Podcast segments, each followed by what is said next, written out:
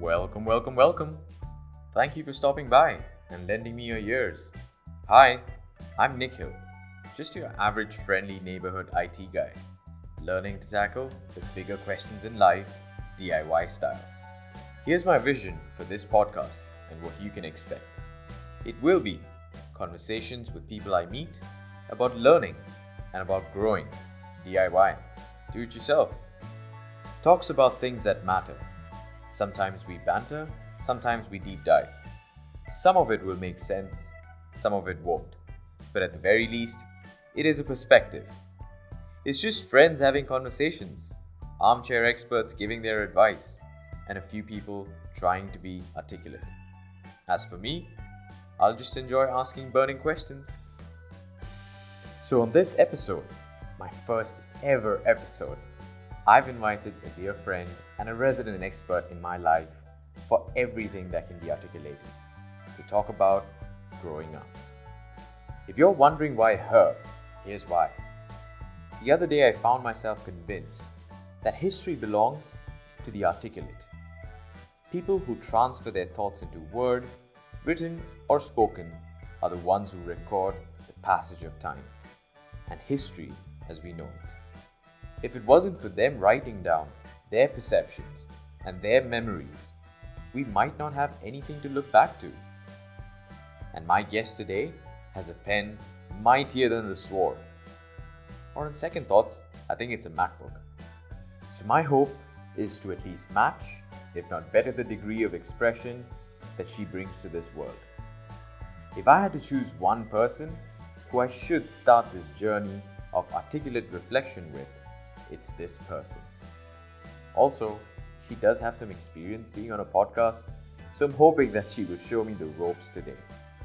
Meet the lovely Shyama Krishnakumar, who's a 30 something year old who spent most of her formative years between UAE and India. Her Twitter handle says she's Bavely number one, snuggler extraordinaire, loves cats, comics, and coffee, scouser for life, tabletop gamer, and dice goblin. Okay, literal translation she's a competitive social drinker influenced heavily by Bollywood, loves coziness and everything that contributes to the cozy. A Liverpool FC fan, great time to be one, and a connoisseur of fine dice. She's currently a copy editor at the National Daily of UAE, Gulf News, and she's a graduate in media and entertainment. She's also worked for the New Indian Express and has written over 200 articles for the Gulf News. So without further ado, I give you my conversation with Shyama Krishnakumar. I was thinking maybe there's a fun activity that we could start off with. Oh, like If I were to ask you hmm, to describe yourself okay. in one word, One word is really, really hard. One word. Oh, it, it could be nerd. nerd. Hmm. So why do you think that's the word that you find yourself most associated to? The thing about uh, the I think the main thing about nerds is that they get super obsessive about one thing and get into it. I'm not that, but I get super obsessed about different things every day. It's like I fall in love with a new thing every day and I want to like deep dive into it. So whether it's board games or whether it's reading books or whether it's watching movies or TV shows, I like to get in and sort of like explore it fully. So yeah, I guess that's why. And when I was in school, I was the textbook nerd. I was always with my books, and I always wanted to come first in class, and all of that shit. Like everything that's called nerdy, that I was that textbook nerd. So in my head, when I say nerd, and I was a nerd as well. Okay. Like I did the whole, hey, I need to get A plus. Yeah. Otherwise, my parents are gonna beat the hell out of Yeah. me. Um, but I also think nerdy about people being introverted. Mm. So do you find yourself being introverted also? Uh, I mean, if anyone saw me or has met me or has spent any ti amount of time with me, would say no, Shyama is an extrovert. But I usually label myself as an introvert because I'm not uh, completely comfortable around people. I like to blend into the walls, like I'm on the a fly on the wall, and I like to observe. But being a part of a group, I like to be the silent one, not the one who's always talking. But I don't know. Do, do you feel that way about me? Like, would you say I'm an introvert? I don't think you're an introvert. See, but I think I'm an introvert all the time. I need support when I go to meet people. Like, I don't do meeting people alone. Like, I usually take my partner or slash husband along with me everywhere. One of the major reasons I married the guy is because he's so outgoing, and it helps me be more outgoing as well. So yeah, I would say I'm a mix of both, but mostly introverted rather than extroverted. And that makes sense. Hmm. I remember one of the time when we took this personality test Mhm. and a lot of people got, hey, you're introverted. Yeah. A lot of people got, hey, you're extroverted. And then there was a group of people who said, what if I'm both? Yeah, exactly. Yeah. And then there was this conversation about a term called ambivert, where you could be a mix of both Mm. depending on the situation. Yeah. And I feel like a majority of people might fall into that category. Mm. And also, a lot of people get confused about what is it that makes you an extrovert or an introvert. Correct. Yeah, see, that's another definition. I like going out, I like doing things, but that doesn't mean I'm naturally an extrovert. I have to make an effort to do those things. I have to like mentally prepare myself before I go out, do things. My the time I enjoy most is me alone reading my book or me alone with my cat or me watching a TV show or me just being by myself. That's my natural state of being. But going out, I make an effort for it because I enjoy it. Like I enjoy learning from different people and enjoy group activities like board gaming and stuff like that. But that doesn't make me completely an extrovert as well. So, Hmm. but anyone who saw my life from afar or who was following me on Instagram would instantly jump to the conclusion that I'm an extrovert, which I'm not at all. So, yeah. So you're, would you say you're an introvert who's picked up certain key Skills. lifestyles Yes, of an extrovert? Yes, definitely. I think me, so this ties back to me being nerdy. Like, I like getting into certain things, and some of those things, the choices that I've made, that I've made over time, has led to me doing these outdoor outdoorsy or like being around people. things. And now I'm at a loss because I've forgotten half of the things that we But- just spoke about. No, like, what about you then? Do you do you call yourself completely an extrovert or an introvert or? I think I'm in that ambivert Hmm. category. So one of the understandings that I got initially when I said that I'm an extrovert because I like to be social is the question I ask myself is where do I get energy from? And I don't mean the whole universe slash energy thing. How do you recharge your batteries? Mm. To put it metaphorically. Do you recharge your batteries when you go out networking or do you recharge your batteries when you're sitting at home Yeah. reading a book? In this case, you're clearly saying that you recharge your batteries when you read a book. Yeah. You feel more refreshed, you Mhm. feel like you rested well, even though you did an activity. Yeah. Um, so for me, I, I do both, which is why, because I do enjoy having social events and Mm. gatherings, but I also like having this reflective moment. What is your favorite alone activity, alone time activity that you like doing? I- What? that so wrong. no, how do you recharge your batteries if you were alone? You know, like what? Like for me, it's reading or spending time with my cat. Oh my god! Moving forward. Shyama, I can't believe you asked me that.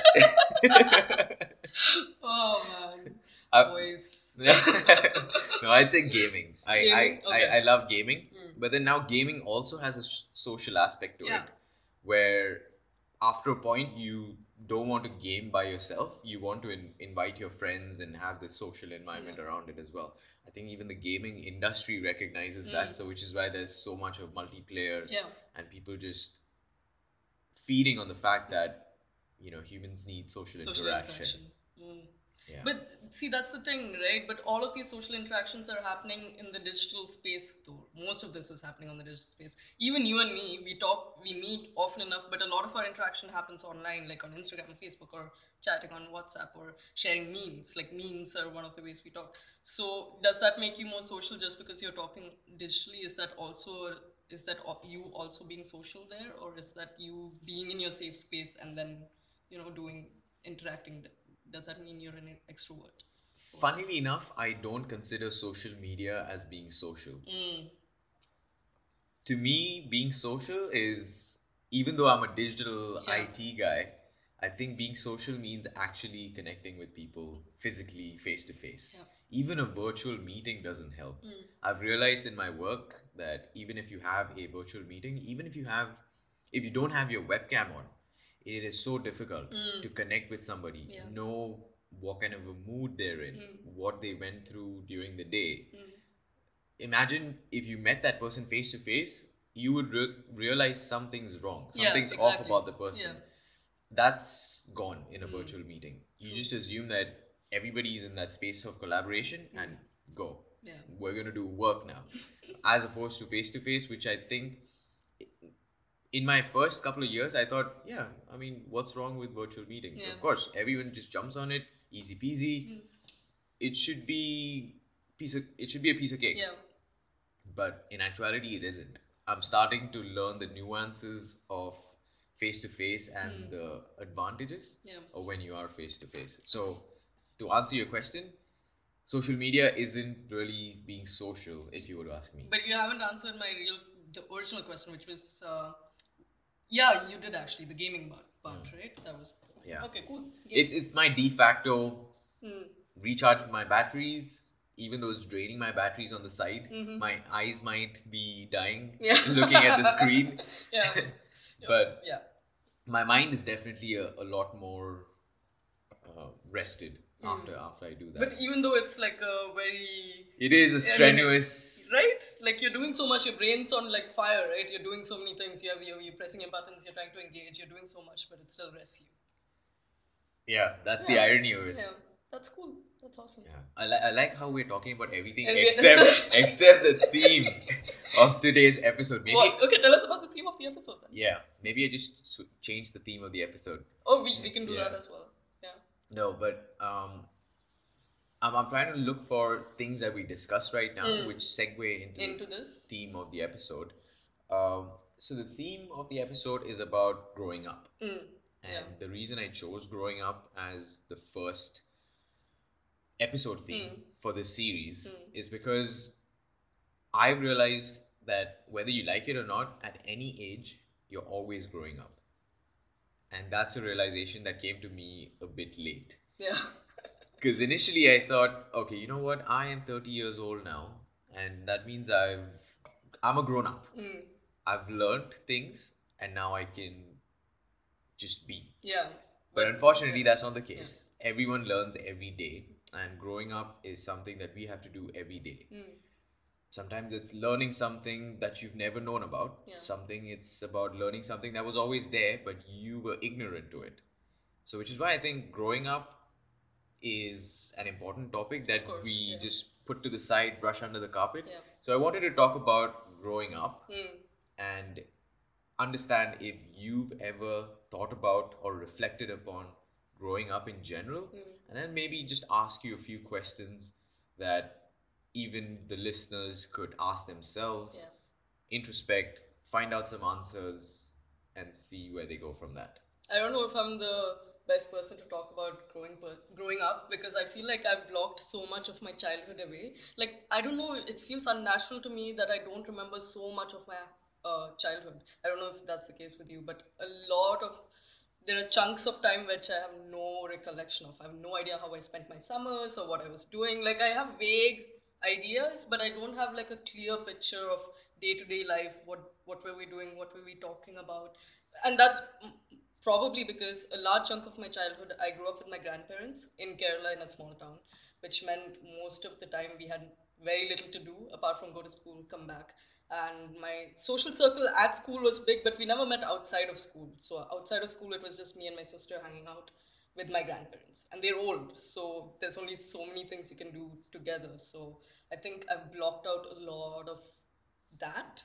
And yeah, which is why I think like talking about growing up might be a little bit more harder for me.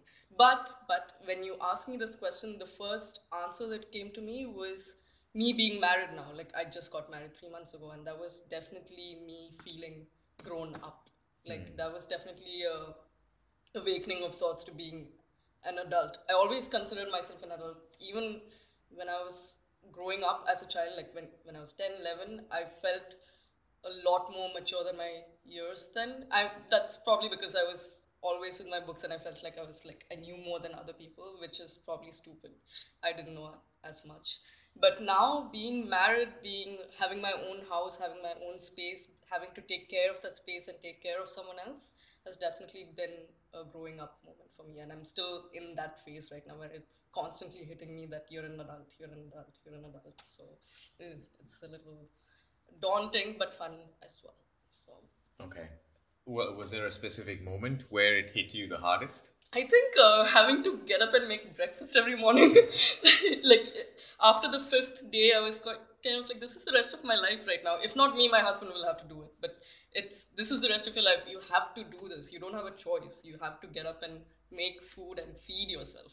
Like till now, it was even though I've lived by myself for a long time, it was basically taking getting takeout or you know just going out and eating. But uh, now th- this constant reminder that you have to like take care of yourself like keep yourself alive it's a very basic thing but the con- having to constantly think about it is very it makes you think suddenly makes you think that you're an adult so did you have that moment when you got married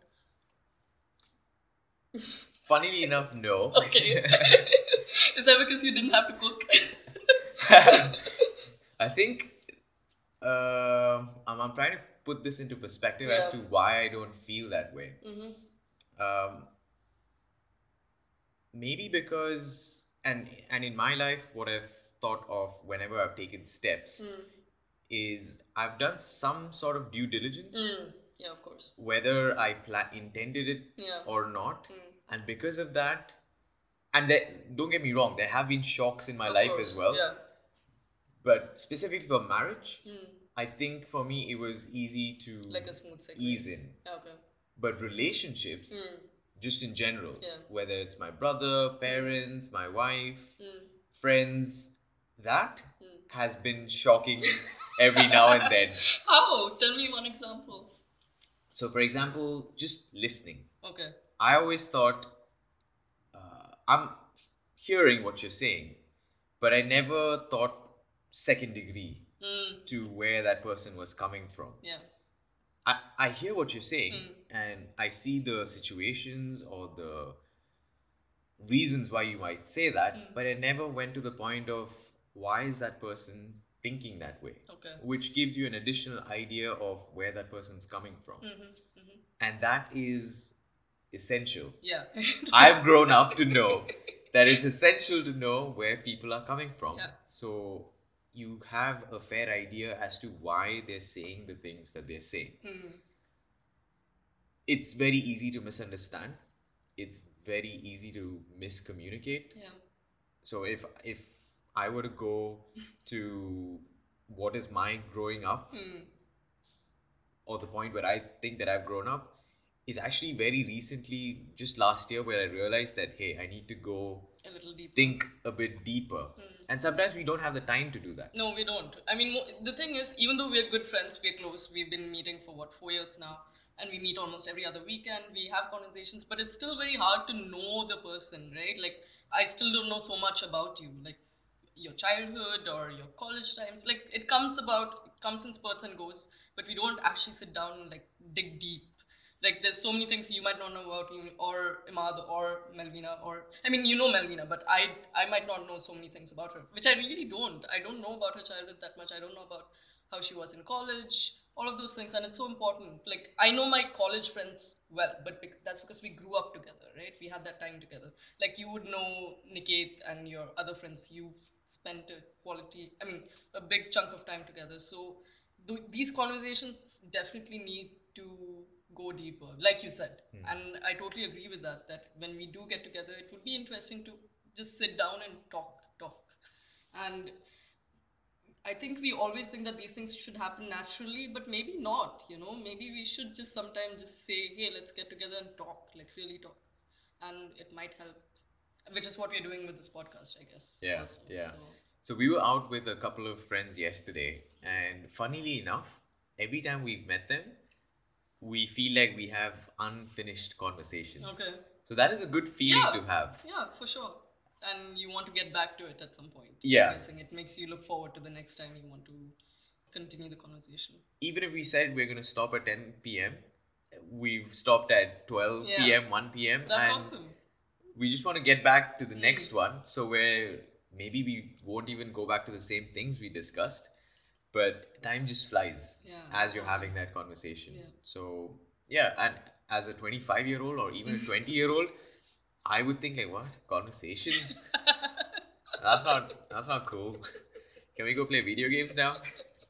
I don't know. I had uh, uh, so this is another thing. Growing up, I mean, and by growing up, I mean when I was in college, conversations was a big part of our social group. Like we were all art students, so we were all studying literature, journalism, psychology. So it meant we had like deeper conversations about these things. We talked about like lofty ideas and you know art, and so it was a very integral part of how I grew up in that like during my 20s so conversations were a very very important part for me so that makes me a better journalist as well because it I, I can ask the questions and i can also listen to what the other person is saying and maybe follow up with a better question or help people talk and i think i'm good at that hopefully let's see so do you feel like you're channeling that into the work that you do? I hope day? so. Like for me, m- me being a journalist, uh, I always thought I'd write about actual. I shouldn't say actual news. All news is news. But I thought I'd be covering more civic issues, writing about what's happening in the real world, real life, which I did. But that was just for two years back in India in Bangalore, and it was fun. It was interesting. It was draining, but it was also very rewarding to be able to do that. Tell real stories about real people now that I've come to Dubai and I've joined Gulf News, and I didn't have any choice in the matter, I was I joined tabloid, which meant I was writing about entertainment. But it's also a good thing because I come from that background. I come from a literary background. I come from I did my MBA in film production and film marketing and film distribution, so I'm interested in films. So writing about that has also become very easy for me. I've forgotten why we started this point of conversation. but but but uh, coming back to it, my writing also still very much um, sort of reflects my ideas. The ideas that I took into writing about civic issues, the same ideas I take into writing about movies and uh, TV shows. So So your core belief about that is Yeah. still the same. same, the same. Before we dive into core, Core beliefs, beliefs, I, I do want to go back and ask you if there's uh, you specified uh, specified Hmm. you mentioned Hmm. marriage Hmm. as being one of the points in your life where you said, "Hey, this is this is me growing up." Yeah. Do you have any other moments that you think? There was one other moment that came to my mind. This was when I got my first job after I did my MBA, which was uh, this was in Bombay. You have an MBA? Yes, I do. What? See, you didn't know me. You don't know me at all. Yeah, after my BA in literature, journalism, and psychology, I went on to do my MBA because my parents insisted I must do an MBA. And like a good South Indian girl, I did what my parents told me to do. And I got an MBA, but I got to pick what I did an MBA about. So I did it about film marketing and distribution, which I did got to do in Bombay. And it was fun, uh, and I learned a lot. And uh, after that, I got my first job as and this was a job placement that I got through college. So I was working with a film marketing company, and it was a very small setup. We had we were like the boss, and we were like five people, out of which two were senior people, and the three of us were new, and all of us coming from Whistling Woods, which was the university. And uh, Wait, wait. Let, let me pause right there.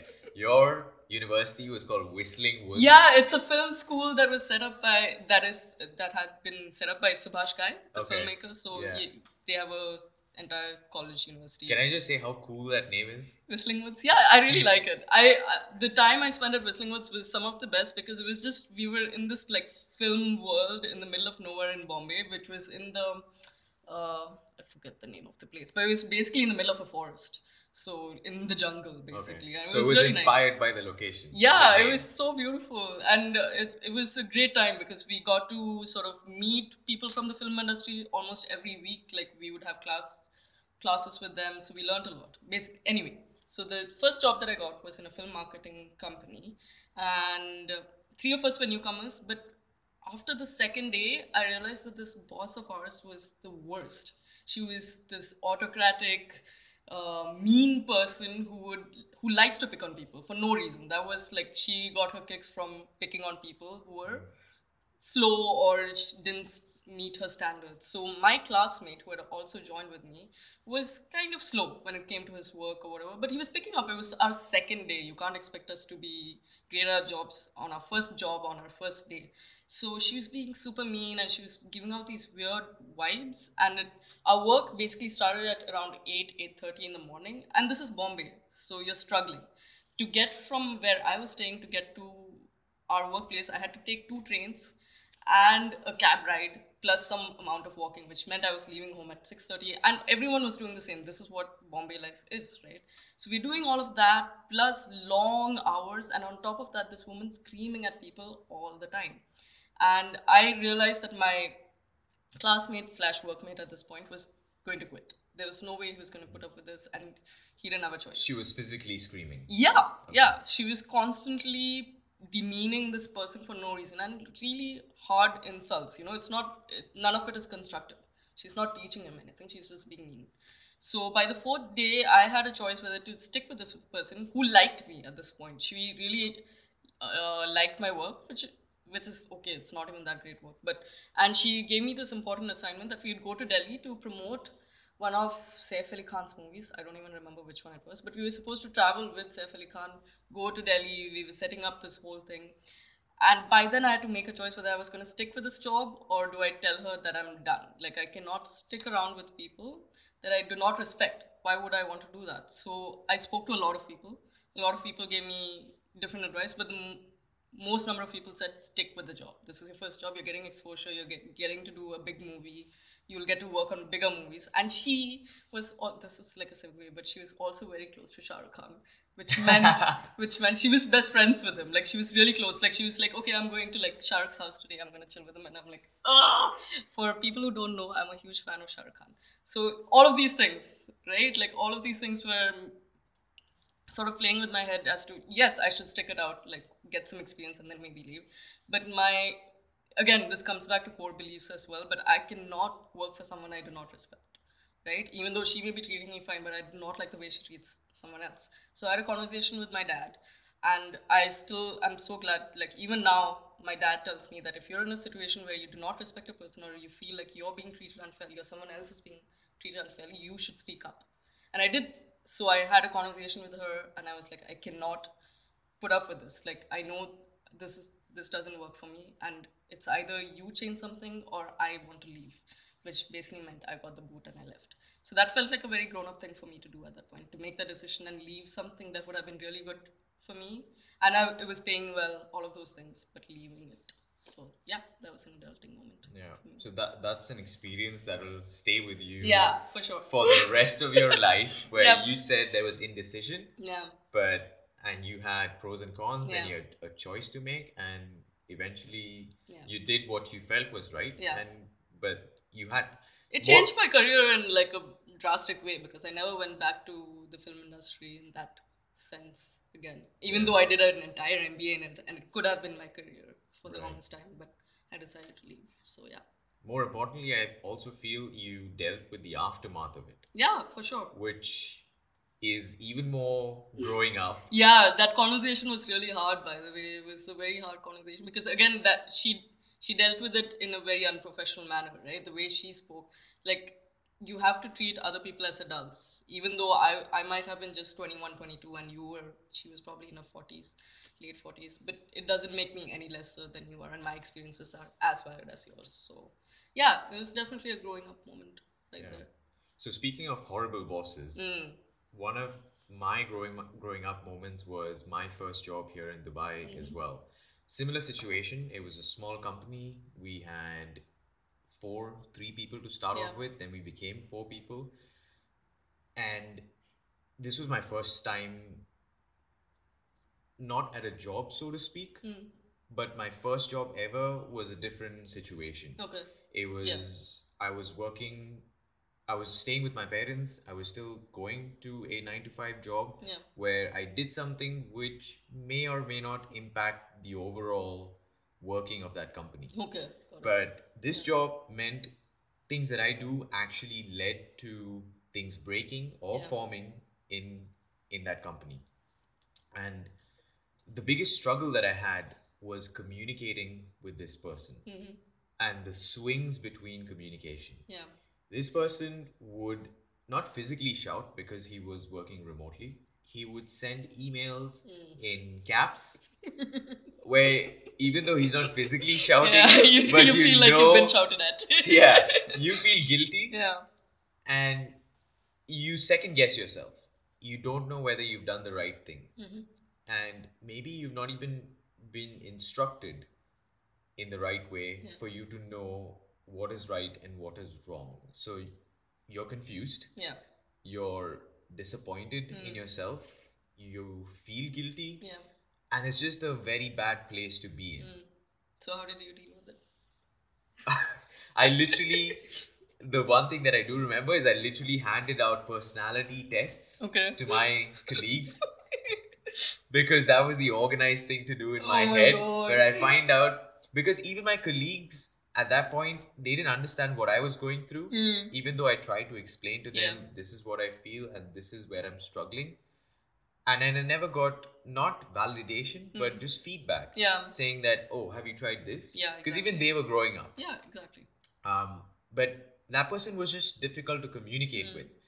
And a lot of the feedback that I got was, you know what, he's just being himself. You'll get Mm. used to it. Yeah. See. Yeah. And I had similar situations where I needed to be in Dubai. Working with him meant Mm. I have a two year visa, Yeah. as well as me doing my master's on the site. True. So Okay, I had a thick schedule where 9 to 6 I was working, and 6 to 9 I was going for a class three times a week. Yeah. It wasn't the hardest. I was managing hard. it, Yeah. but that paycheck also meant that I'm paying for my tuition fees. So you stuck through for two years. I did stick for through for two years. Yes. Wow, that's amazing. Cool. So did you have like did you did the person change over the two years or He no? did not. he definitely gave me a learning up lesson where Yeah. it meant that sometimes situations are bad. Yeah, yeah, of Sometimes course. you have to just stick it through. Yeah. But the minute situations change, Mm. You can choose Yeah, exactly. what's good for you. Yeah, I want to say that obviously I'm blessed enough or I was lucky enough to have the backing of my parents to quit that job. Not everyone has the luxury to do that. So I definitely was in a good place at the time where my parents were still supporting me and I had the option to explore and do my own thing. And right after I left that job, I was unemployed for six months. So that was the dark period of my life. Even though I made that choice, I had to stick with it, obviously. And the consequence was that six months I was unemployed it, it sent me to dark places. Because I was so used to doing things every day and to not be able to do that and constantly giving interviews and not being able to find something, especially in a place like Bombay, which can like run you down when you don't have money and you don't don't have things to do. It, it was hard. But I'm I would still stick by that decision that I Yeah. that I'm glad that I did. So how long did you work at this job? Five days. Five days. Yeah. it was it was so the choice was either stick with it and go do that whole Delhi thing, which meant flying alone with her and take which I was up for. The responsibility I was up for.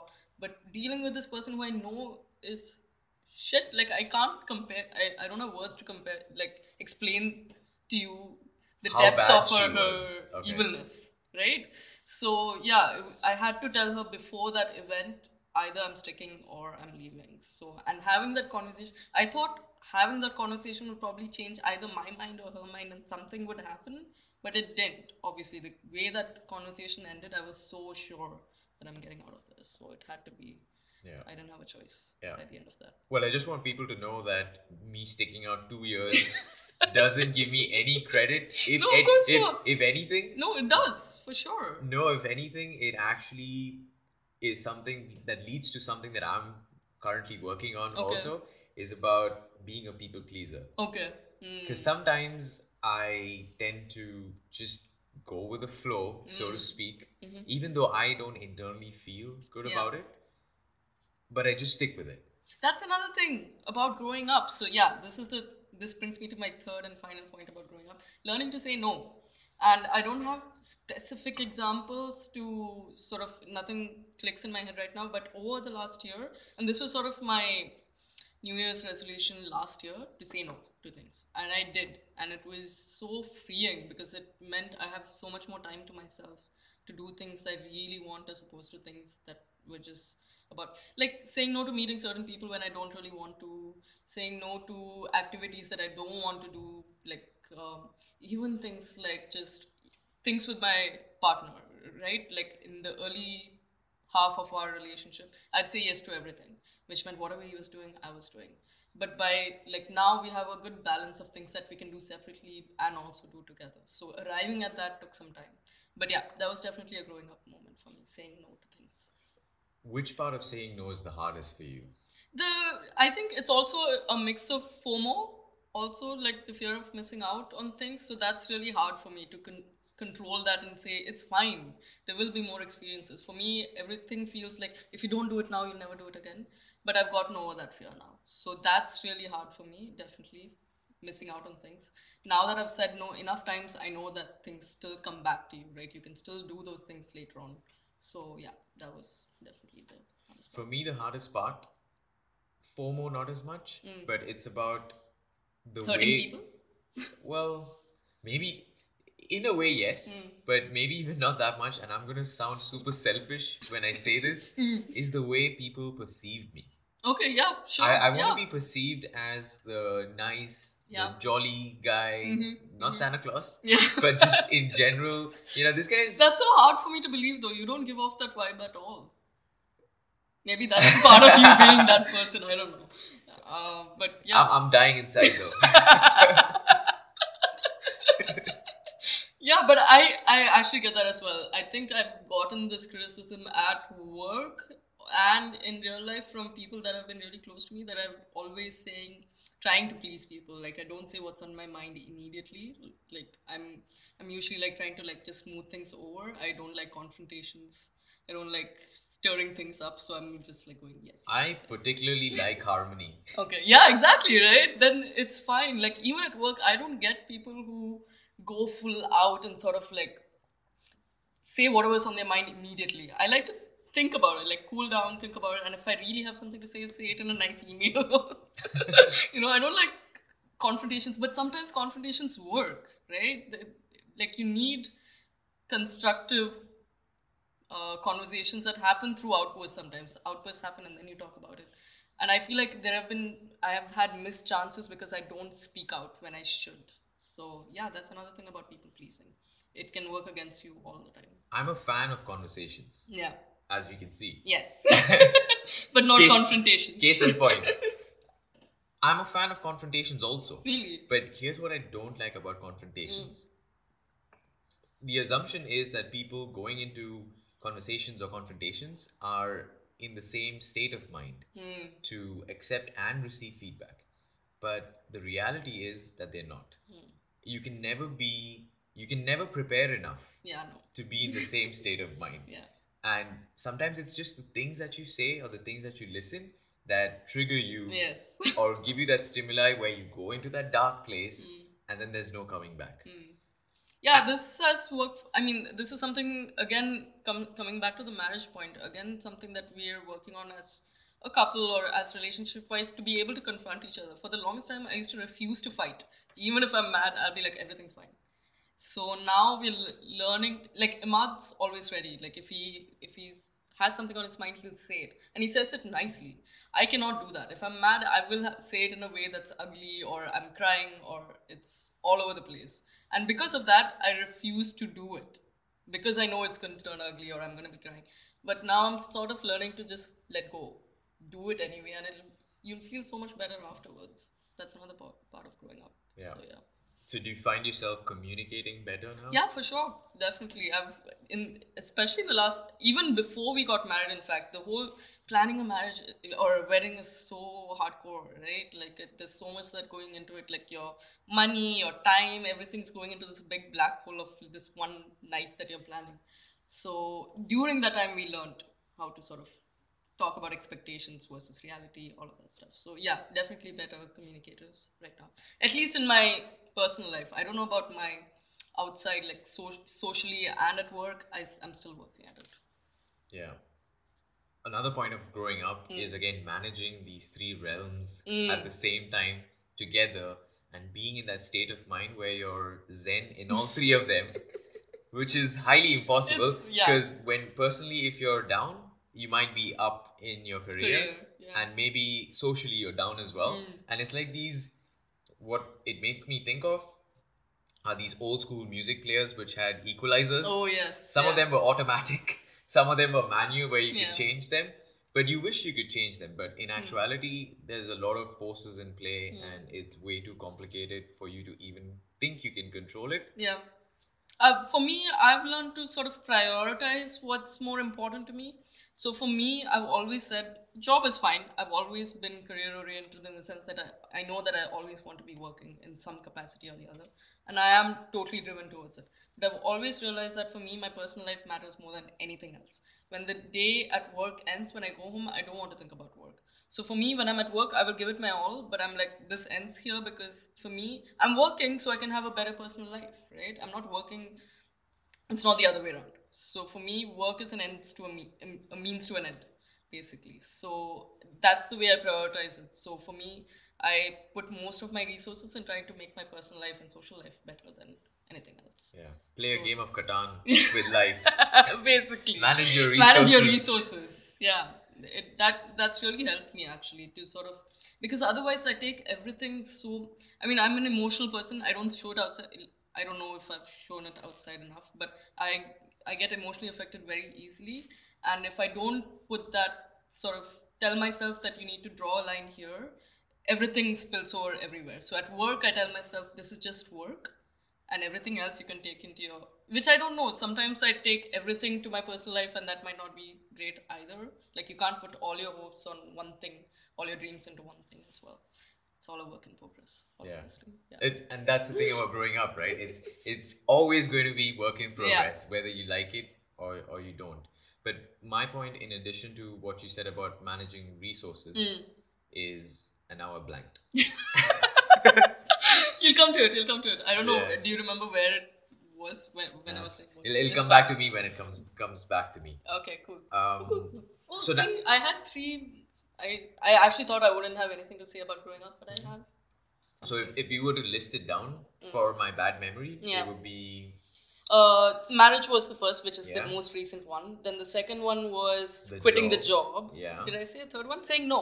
saying no. Saying no, Yeah. yeah. So it's not a singular event, Yeah. but multiple events of Yeah. when you say no. Yeah, but I definitely remember it was last year when I decided to do it. It was my 2000, I mean 2019 New Year's resolution, and I remember saying it in this house. We were here when Mm. when I made the resolution. So yeah, Right. Cool.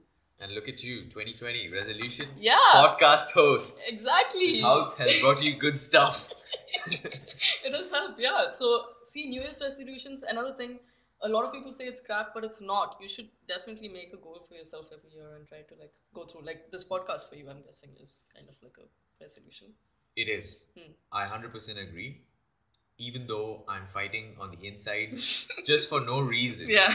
that time shouldn't be a barrier for you to set goals. Yeah, exactly. You yeah. should be able to start a goal on the 14th day of the 12th month For sure. of yeah. whatever year Hmm. it is. Don't let because that's what happens to us. Like the running joke here is the maximum number of gym memberships is in January. January. Yeah. Why? Because people organize time to turn over a new Yeah. leaf at the turn of an event. Yeah. And the end of the year is perfect time. Um, another really cool idea that I heard yesterday Mm. and completely off topic. This was a video about dimensions Okay. It's just a physicist Yeah. trying to explain dimensions to a 10 year old kid, to a college going student, to a working person, Yeah. and, and then finally to an expert in the matter. Yeah.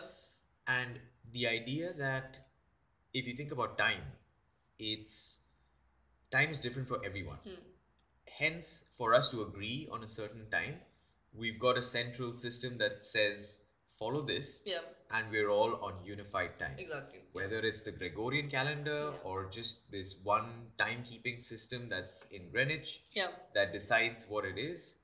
But if you think about it, we're all experiencing time in a different For way. sure. Um, and w- which is the way it should be. So Mm. if you were to set a goal, it should be at your own pace, Pace, and sure. at your own time. Yeah. Doesn't mean that you should wait for the Gregorian calendar Yeah, no, to no, change sure, yeah. or the lunar calendar or let it be the year of the rat or the year of the dragon for you to be a new person. Hmm.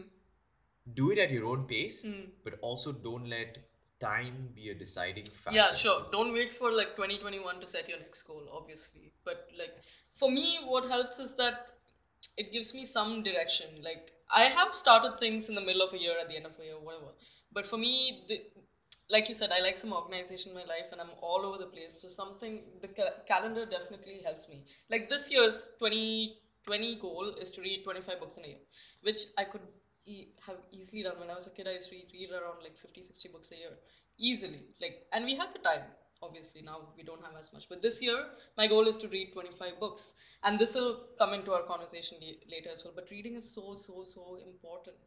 And for me, this year, it's so this also ties into my thing about wanting to be a better communicator, better speaker. You, um, you said earlier that um, what was the word that you used? Sorry. Being articulate? Articulate, yes. Oh my god. See, the, I, I, you, you, you used articulate at least like five, six times in your intro, but I'm not articulate enough, at least from my how I see myself. As a writer, I am. As a speaker, I'm not.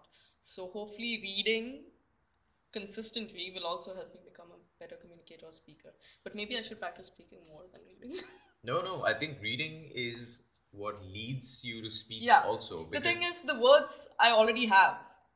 Like I've practiced it enough for my life. That's all I've been doing most of my life, just reading or writing, one or the other. But the speaking part, I don't know how you will know that better than me because you're a Toastmaster and you're okay with speaking in public and all of that. I can't.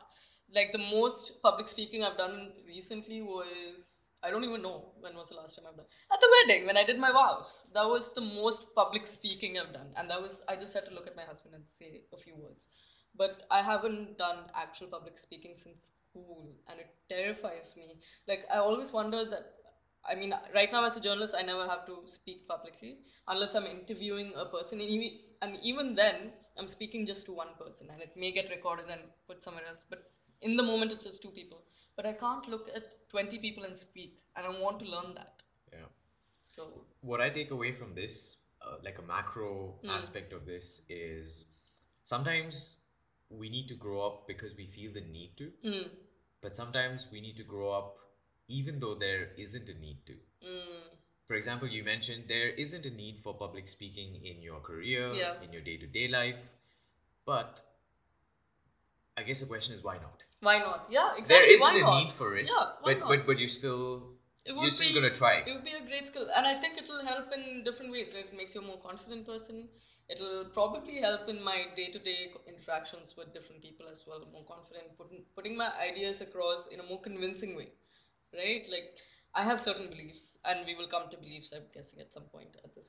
So when I try to explain certain things to certain people, whether it's politics or whether it's different things, I want to be able to say it in a way that will help someone else understand it better. I don't I don't want to be angry or come from a place of like pure passion, but be able to say it in an articulate manner which will help someone understand where I'm coming from.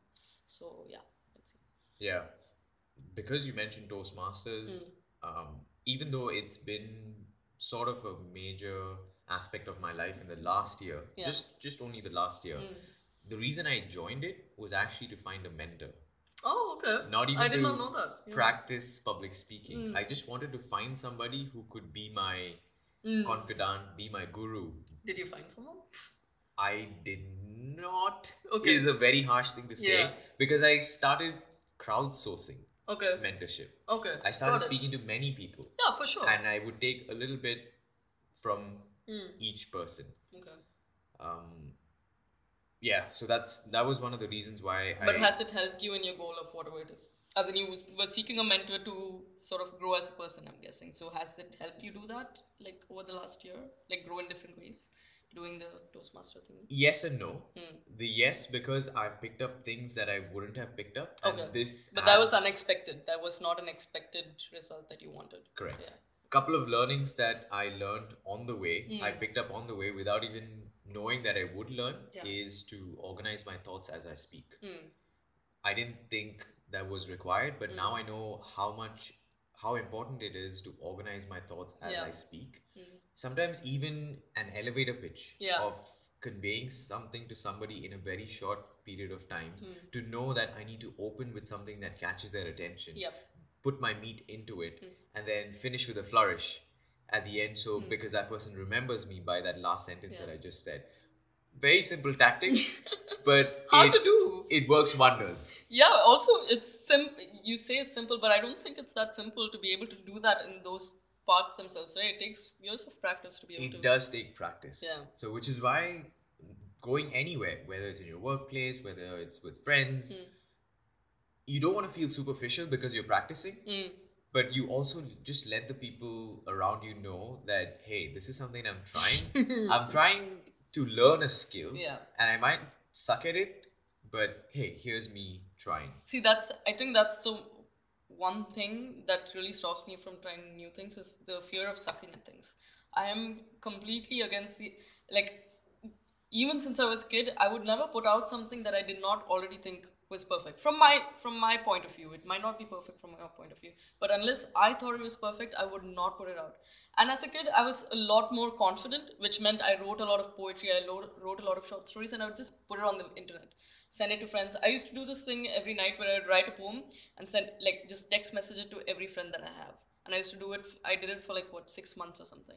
And I was so confident in doing that. It must have been the worst poetry anyone's ever read in their life. But I did it so confidently, and I can't do that anymore. I have this fear of sucking so bad right now. like I, I'm afraid of um, failure at every point of turn, which means I do a, so many things a lot less now. And I think growing up also means feeling secure. Yeah. So it's different.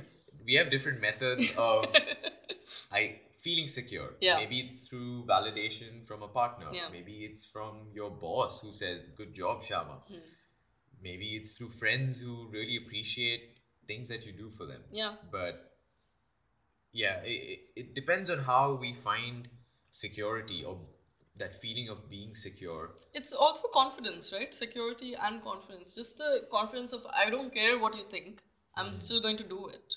Right? Like the fear of like anything, your criticism doesn't matter to me. I'm doing this because it makes me happy. Mm. Which I'm scared of doing now. Like even though there are things that I might want to do just to make myself happy or just because I think it's fun to do, I might not do just because I think other people will look at me like, what the fuck is she doing?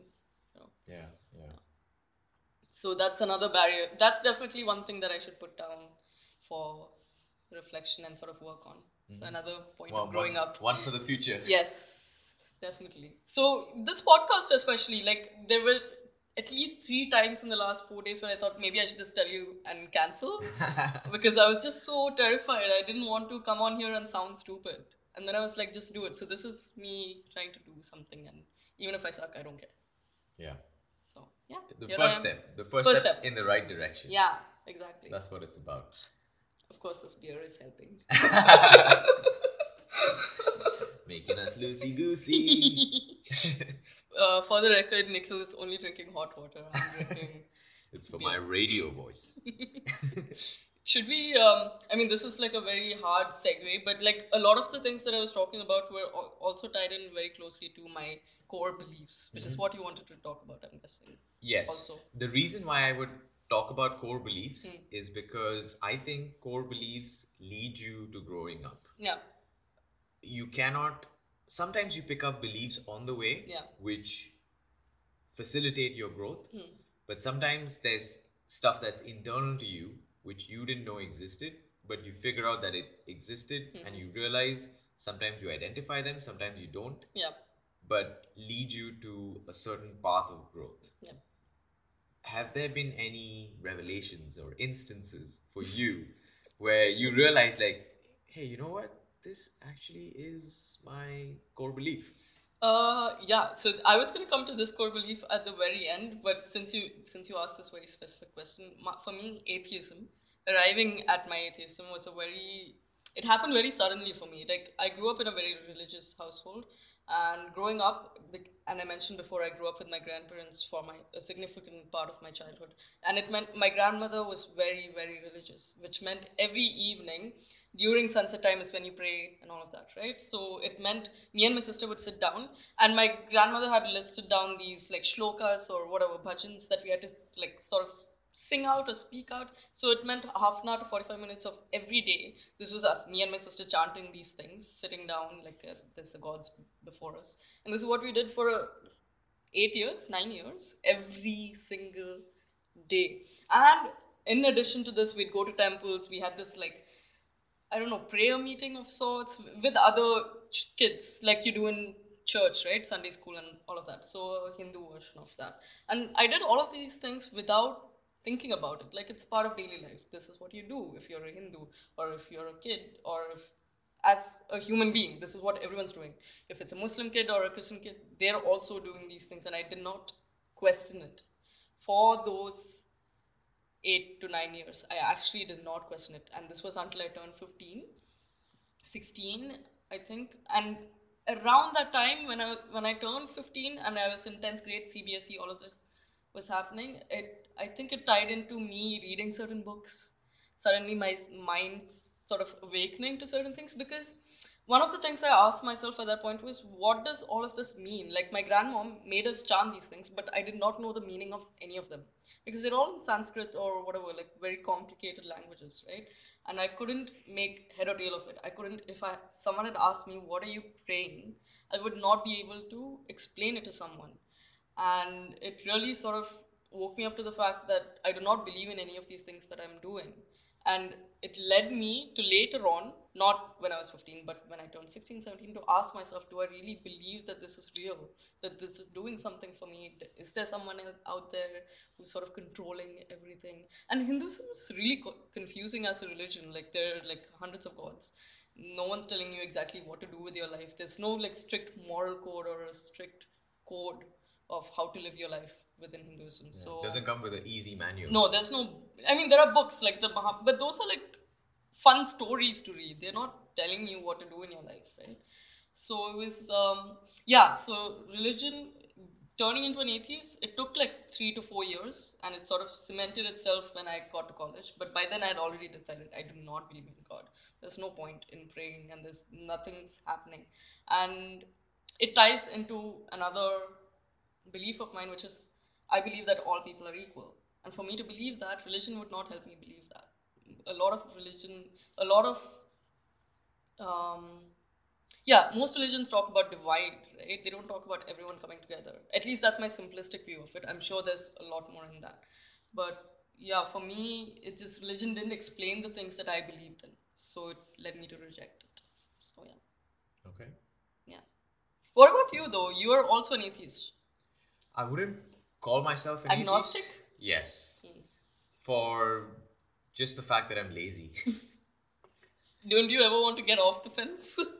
Either way. maybe maybe I am already off the fence. Mm, but you don't want to say it. Uh, I don't want to be fighting for the non-existence. Mm, yeah. If if that. you know what that Yeah, I get it. stands. Yeah. Like I don't want to be in any camp. Mm, I'm the person who believes that I exist now, Mm. and then when I pass away, I cease to exist. yeah. Simple as that. Yeah. And and it's it's super complicated to simplify in two minutes, five minutes as Mm. to where all these beliefs come from. Mm. Because like you said, it's the books we read, Yeah, it's it's the everything. things that we Yeah. watch, it's the people that we speak to. Yeah. It's it's a lot of things.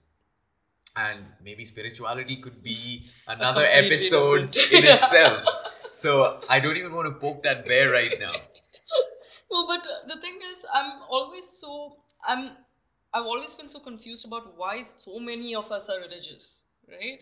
A lot of people look to religion. I get it. Uh, you want faith. Faith is comforting. Uh, it also gives you a moral code about how to live your life. But do you really need religion to tell you what is right from wrong? Your parents should be telling you, or you should just know what is shouldn't you?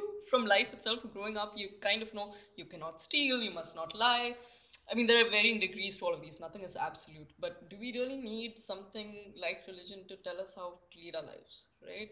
You can get your moral codes from anywhere. You can get your even faith. You can put your faith in people or faith, faith in nature. And that's another part of spirituality right? A lot of spirituality not organized religion but a lot of people who are spiritual believe in the power of nature like nature gives us life so you believe in that so for me religion just doesn't make sense to me and i should be studying more about it like i've not made any sort of i've not made a deep dive into theology at all so i don't understand religion the way for me to completely reject it but Yeah. it just doesn't sit right for me as a belief so Yeah.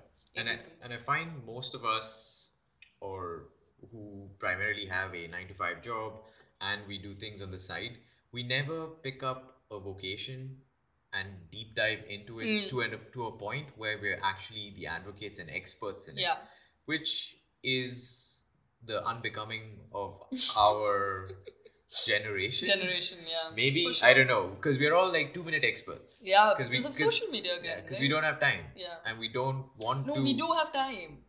We just don't do it because see again, I truly believe that there's no such thing as no time because if we want to make time, we can make time. There's enough time, Yeah. but we just don't do it. I'm do with it you. I'm with you on that hundred percent.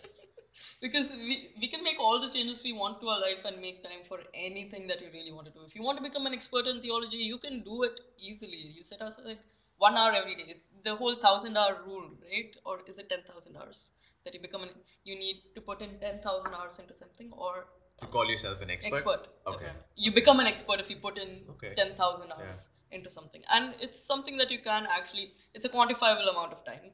You can decide how long it's going to take you. If you do half an hour every day, this is how long it will take you. If you do two hours every day, this is long, how long it will take you.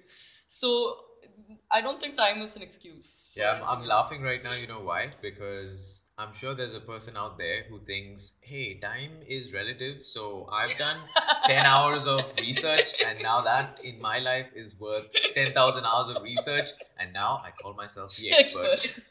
oh, there are so many experts out there, though. Armchair experts, right? Like everyone's like read one book and become an expert on things. Ha- Do you listen to the podcast called Armchair Expert? No, I don't. So Is there yeah, it's by Dax Shepard. Oh, I and love I- that guy. Yeah, he's, super awesome. chilled out. Yeah. He doesn't claim to be what he's not. Yeah. He's just funnily having conversations and actually one of the podcasts that I look up to and Mm. hopefully I can aspire to be in the Aw. shadows of Dax Shepard. That's cool. I've actually heard a couple of episodes with him, but I think he was the guest and not the.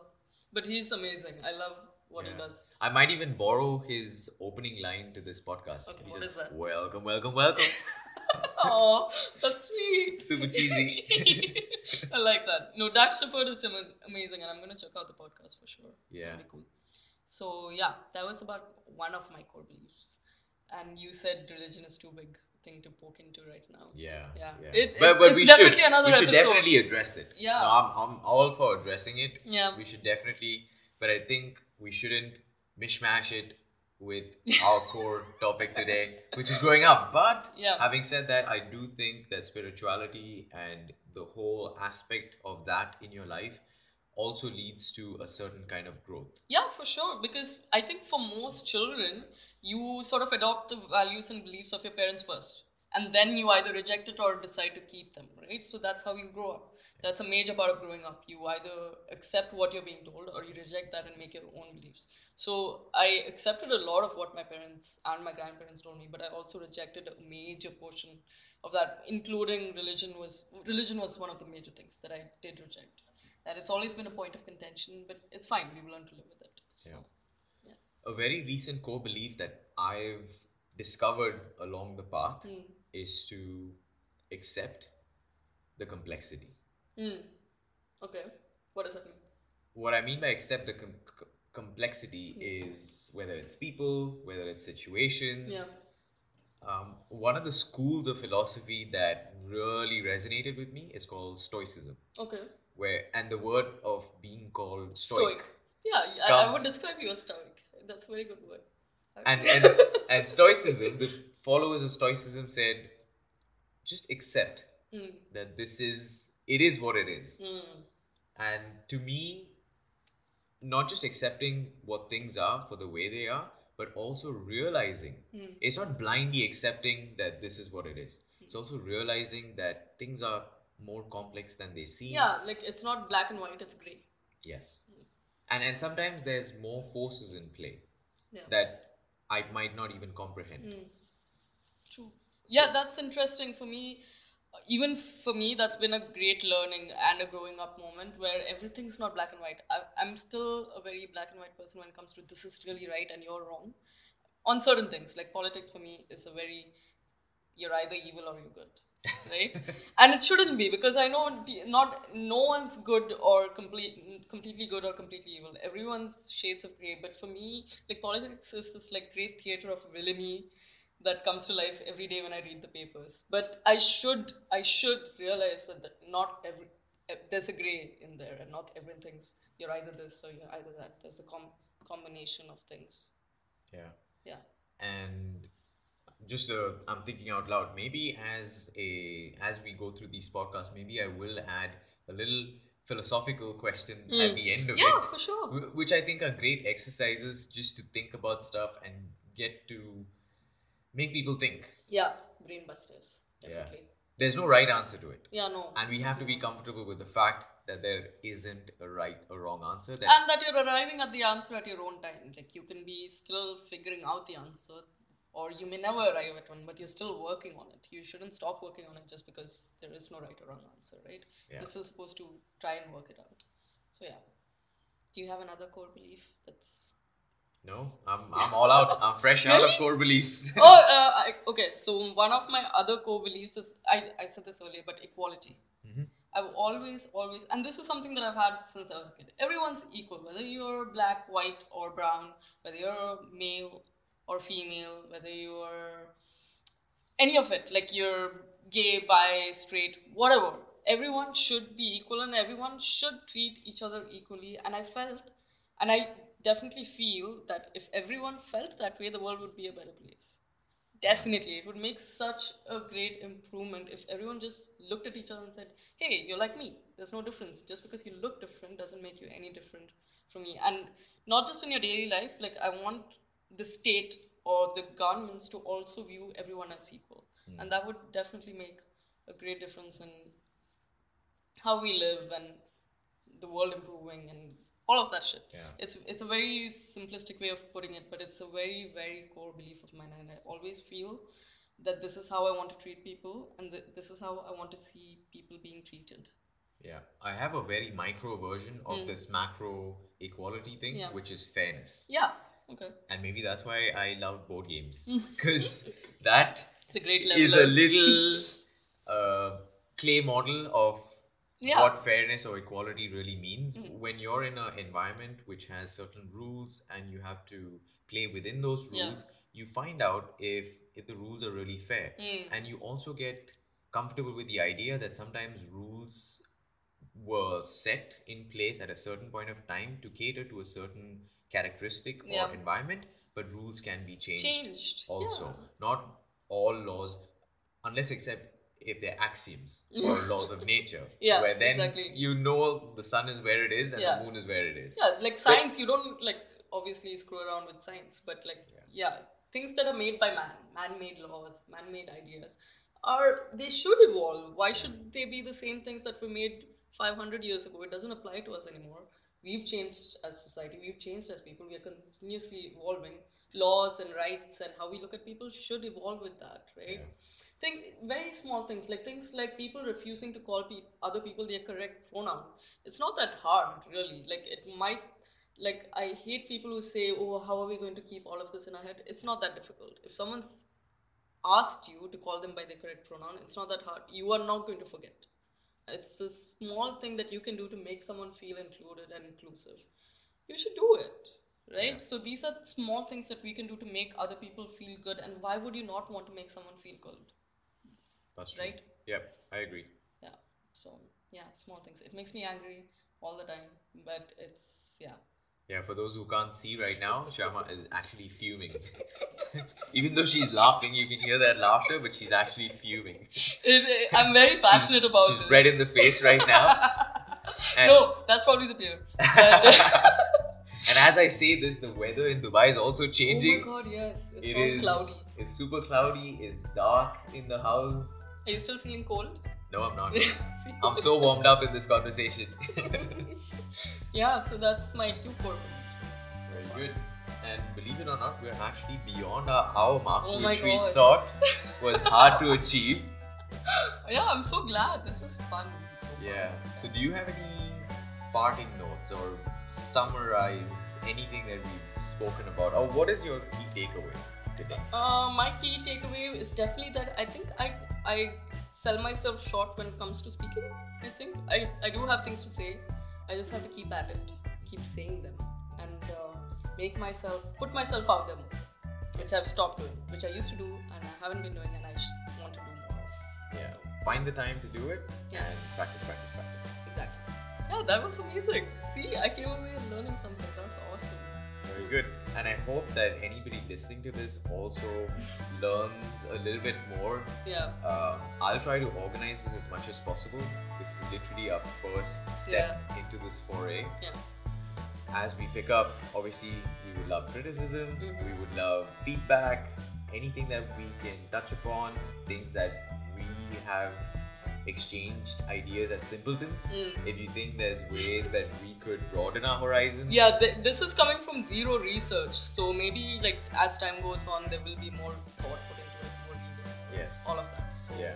If there's suggested reading, suggested watching, definitely this is very Yes. off the cuff. let us know. Yeah. Very cool. Well, Woo. Shyama, thank you for your time. High five all around. if you heard that clap. And uh, that is the end of episode one. Yay! Ciao.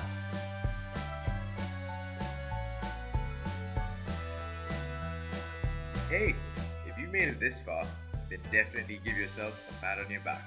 Because Shyama and I definitely are. I'm stoked you found our conversation interesting and would love to hear your thoughts on it. What did we do well? What can we improve?